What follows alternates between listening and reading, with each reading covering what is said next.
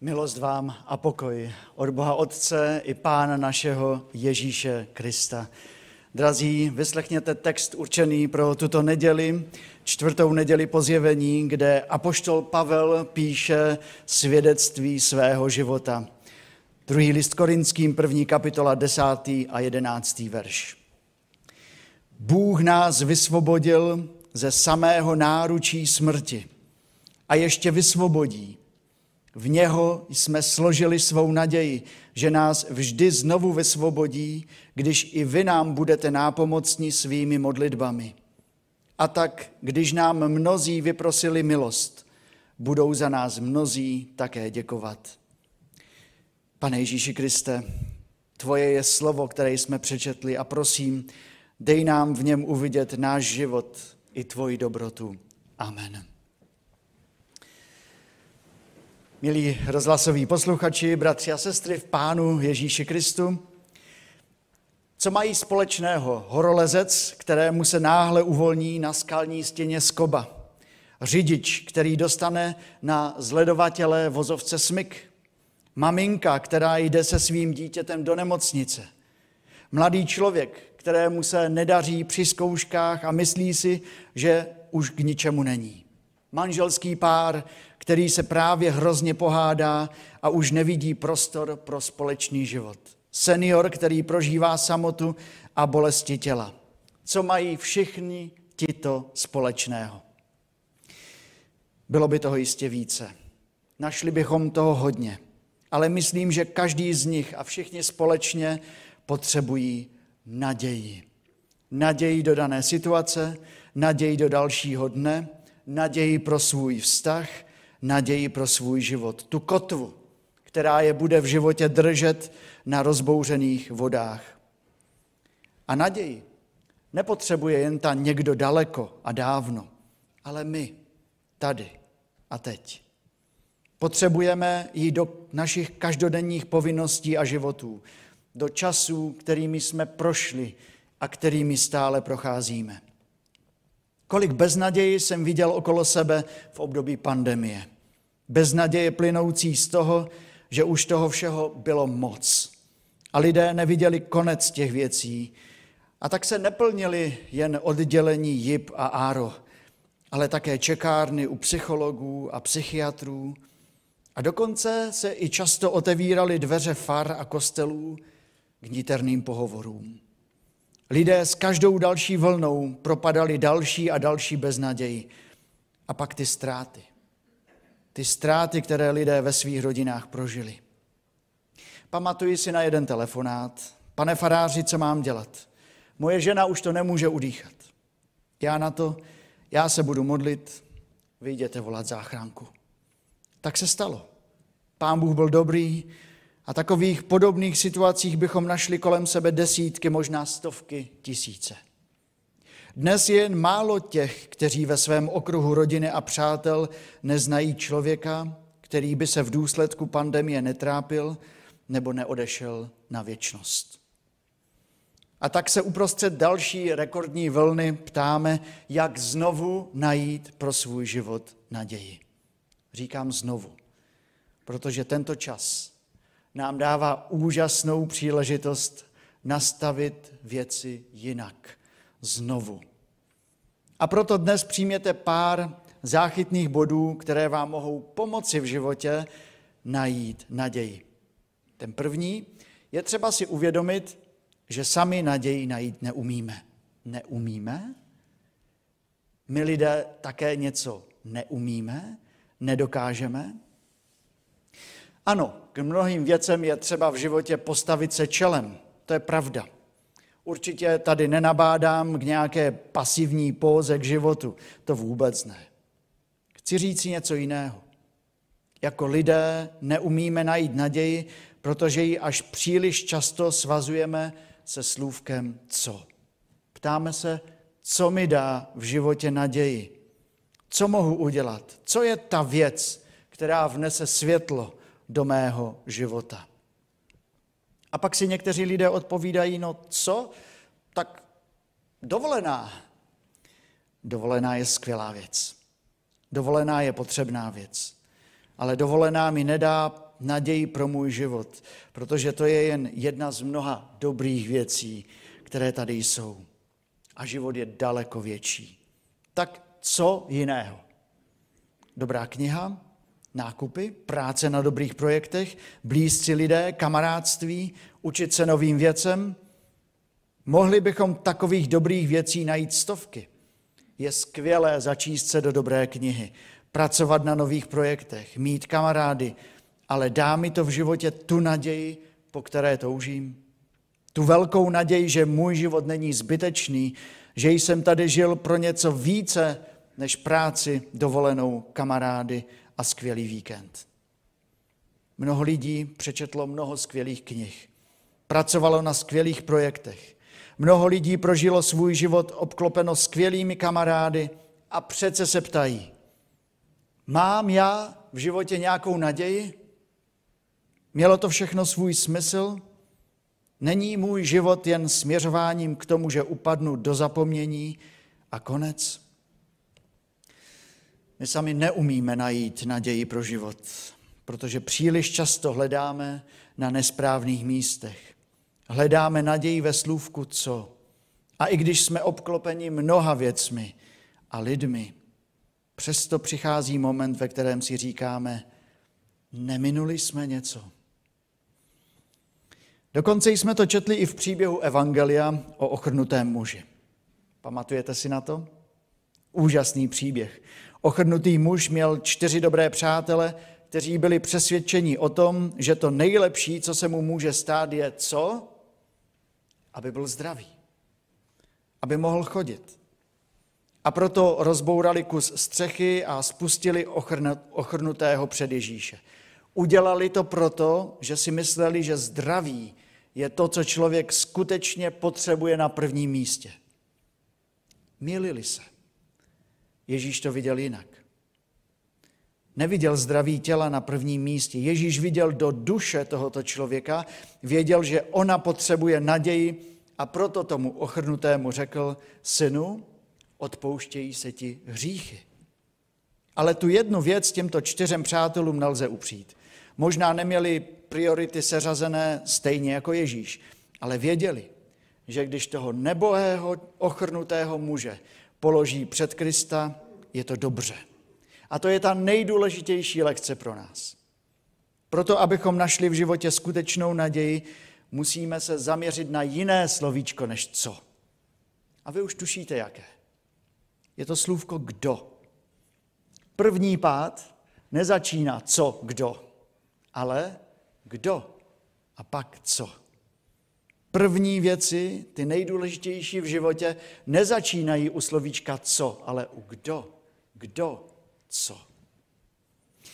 Ale víte, cesta k tomuto poznání bývá někdy neuvěřitelně klikatá. Nedávno jsem se setkal s mladým mužem, který prožíval ztrátu svého otce. Nikdy předtím jsem ho neviděl, ale v průběhu setkání se najednou přede mnou vynořil jeho životní příběh. Tento mladý muž žil svým vlastním životem tak, jak mnoho lidí dnes okolo nás. Našel si svou partu a pak už to šlo rychle. Zkusil drogy, alkohol, pařby, párty. A s tím se nabalovaly další věci. Osamostatnil se, ale nedokázal udržet ani zaměstnání, ani bydlení. Žil od jedné chvilky zapomnění ke druhé. K tomu se začaly hroutit všechny vztahy v jeho rodině. A on sám poznal, že už nemůže dále tak žít. A tak se rozhodl odjet do ciziny. Nechal všechno za sebou. A odjel začít nový život. A najednou byl na novém místě. A říká 24. prosince na Štědrý večer byl na tom nejhůře. A říká, já ani nevím proč, ale pomodlil jsem se a jakoby Bůh se ozval v mém srdci, já ti pomůžu. 2 dny na to šel po městě a našel Bibli. A v Bibli byl lístek. Zjistil, že je to plán čtení Bible na 1 rok. A říká si, co je to za hloupost. To já nemůžu číst Bibli třeba od 13. června, musím začít od 1. ledna. Ale protože byl blízko tomuto datu, začal číst Bibli od 1. ledna. přečetl celou Bibli a jeho život se změnil. Tento mladý muž přestal kouřit, pít, začal žít životem naděje, protože přestal hledat věci ve slovíčku co, ale objevil, že naděje se skrývá ve slůvku kdo. Objevil čtením Bible naději v Pánu Bohu a v Pánu Ježíši Kristu. A pak za ním přijela jeho maminka, jen tak, na návštěvu, podívat se za synem, jak se mu daří. A když viděla tu obrovskou změnu jeho života, začala Bibli číst a začala hledat naději ve slůvku kdo. My jsme dnes četli z listu Římanům, boží naděje neklame, neboť boží láska je vylita do našich srdcí. A když se boží láska vyleje do našeho srdce, pak se život skutečně mění. Naděje v Bibli není nikdy svázána s věcmi, ale s osobou. To konec konců poznal i apoštol Pavel, který naději svého života nejprve složil v tom, že bude dělat to, co sám uzná za správné. Ale když člověk dělá jen věci, které sám uzná za správné, někdy se tragicky mýlí. Bůh musel apoštola Pavla, tehdy ještě Silase, zastavit a Bible nám říká, že Silas byl tehdy na koni. Doslova i obrazně byl na koni. Byl si jist tím, co dělá. Byl si v kramflecích, jak to říkáme. Ale za chvíli spadl do prachu země, protože jej zastavil Bůh. A bylo to rychlé zastavení. A Silas uslyšel hlas: proč mě pronásleduješ? A tento pyšný muž si tam na zemi uvědomil, jak tragický omyl byl, že hledal naději v sobě samém. A jeho život změnil Kristus. V dnešním textu, který jsme na začátku přečetli, apoštol Pavel už radostně vyznává, i když v ohromném trápení: on, Bůh, nás vysvobodil ze samého náručí smrti a ještě vysvobodí. V něho jsme složili svou naději, že nás vždy znovu vysvobodí. Naděje je ukryta v Bohu a dar boží milosti je, když nás Bůh zastaví a někdy i prudce, abychom naději života složili v něm samotném. A já vám chci říct, že možná nikdy nenajdete na zemi Bibli za tak dramatických okolností jako mladý muž. Možná vás Bůh nikdy nezhodí z koně jako apoštola Pavla. Možná nikdy nenabouráte v autě, nikdy se nebudete prát se závažnou nemocí, ale ta jedna otázka tam zůstane.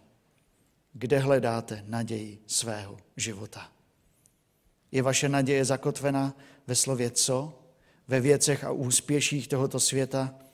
Nebo je zakotvena v daru božím, v Bohu samotném skrze Ježíše Krista? Já vám dnes zvěstuji evangelium a to je dobrá zpráva o tom, že naděje zde pořád je. I kdyby přišlo dalších třeba 10 vln nákazy, je zde naděje, protože je zde Kristus, osoba, Bůh, kterému na nás záleží. Proto přišel, proto umíral na kříži, abychom my už nehledali v nesprávných věcech, ale v osobě. Abychom našli naději v něm, v tomto životě, ale i pro celou věčnost. Víte, Bible nám ukazuje, jak se na věčnost připravit. A říká, že naše naděje, které jsou spojeny jen s věcmi tohoto světa, pominou. A co nám pak zbývá? Nic. Nic, co by nám dalo naději jednu sekundu potom, co zde vydechneme naposledy. A proto je tady Pán Ježíš Kristus. On je s námi zde na zemi, když nám je dobře a když prožíváme bolest. On je s námi po celou věčnost. On to řekl: já jsem s vámi po všechny dny. Jen se mu oddat, jen dnes vyznat: Pane Ježíši Kriste, hledal jsem všude možně, ve věcech, v jiných náboženstvích, v sobě samém, ale vím, že to jsou věci, které mi nedají naději na dobrou věčnost. Jen možná chvilkově lepší pocit. Ty jsi tou dobrou nadějí pro můj život, protože byla vydobita tvojí smrtí na kříži a tvým zmrtvýchvstáním. Pane, prosím, naplň mě tvou naději v tomto životě i po celou věčnost. A pak můžete vstát. Bůh je s vámi. A vy vyznáte s apoštolem Pavlem: on nás vysvobodil ze samého náručí smrti a ještě vysvobodí. V něho jsme složili svou naději. Ale počkat. Za tímto výrokem není tečka, ale v mé Biblii je za tímto výrokem čárka. A víte, jak pokračuje? V něho jsme složili svou naději, že nás vždy znovu vysvobodí, čárka, když i vy nám budete nápomocni svými modlitbami. Apoštol Pavel nám dává úkol, krásný úkol, požehnaný úkol. Pokud si našel naději, pak ji pošli dál. Apoštol Pavel mluví o modlitbě. Modlitba je krásný způsob, jak můžeme rozšířit naději, protože se modlíme k Bohu naděje. A tak dnes se začněte modlit za jiné lidi. A zkuste někomu říct, že se za něho modlíte. Víte, kolik je lidí v tomto světě, na tomto světě, za které se nikdo nemodlí. Z vděčnosti za naději, kterou máte v Kristu, se modlete za jiné. Za vaše životní partnery, za vaše děti, vnuky, sousedy, spolupracovníky. Potřebují to. Modlete se za lidi, kteří pořád hledají v životě něco a propadají bez naději. A pokud vy potřebujete modlitbu, prosím, abyste se ozvali. Dejte nám vědět. Rádi se za vás budeme modlit. Víte, ale nejen modlitba. Každý z nás pak může být svědkem tam, kde je, způsobem, jak ho Pán Bůh obdařil. A proto pomáhejte nemocným, slabým. Usmívejte se, velkoryse odpouštějte těm, kteří vám ublížili. Radujte se jinak než lidé tohoto světa. Ne v alkoholu, v drogách, v nevázanosti, ale s Pánem Bohem a v Pánu Bohu. Vždyť jsme v něm našli naději. A především vám přeji, držte se naděje. Držte se Pána Boha, i když s vámi okolnosti života zatočí. Možná s vámi budou třást, jako byste byli v právě vykolejeném vlaku. Co je vaší naději v životě? Kdo je vaší naději v životě? Po modlitbě uslyšíte píseň, která byla napsána teprve nedávno, v čase pandemie. Je to píseň mnoha otázek a odpovědí. Tato píseň ke mně mnohokrát promluvila a stala se vyznáním mého života. Kéž se stane také vaším vyznáním. My tady budeme zpívat tu píseň nahlas a věřím, že všichni. Ale vy zpívejte doma, pokud je to vaším vyznáním. Kdo je mou vzácnou nadějí? Kristus sám, jen Kristus sám. Život i smrt s ním ustojím. Náleží mu duše má.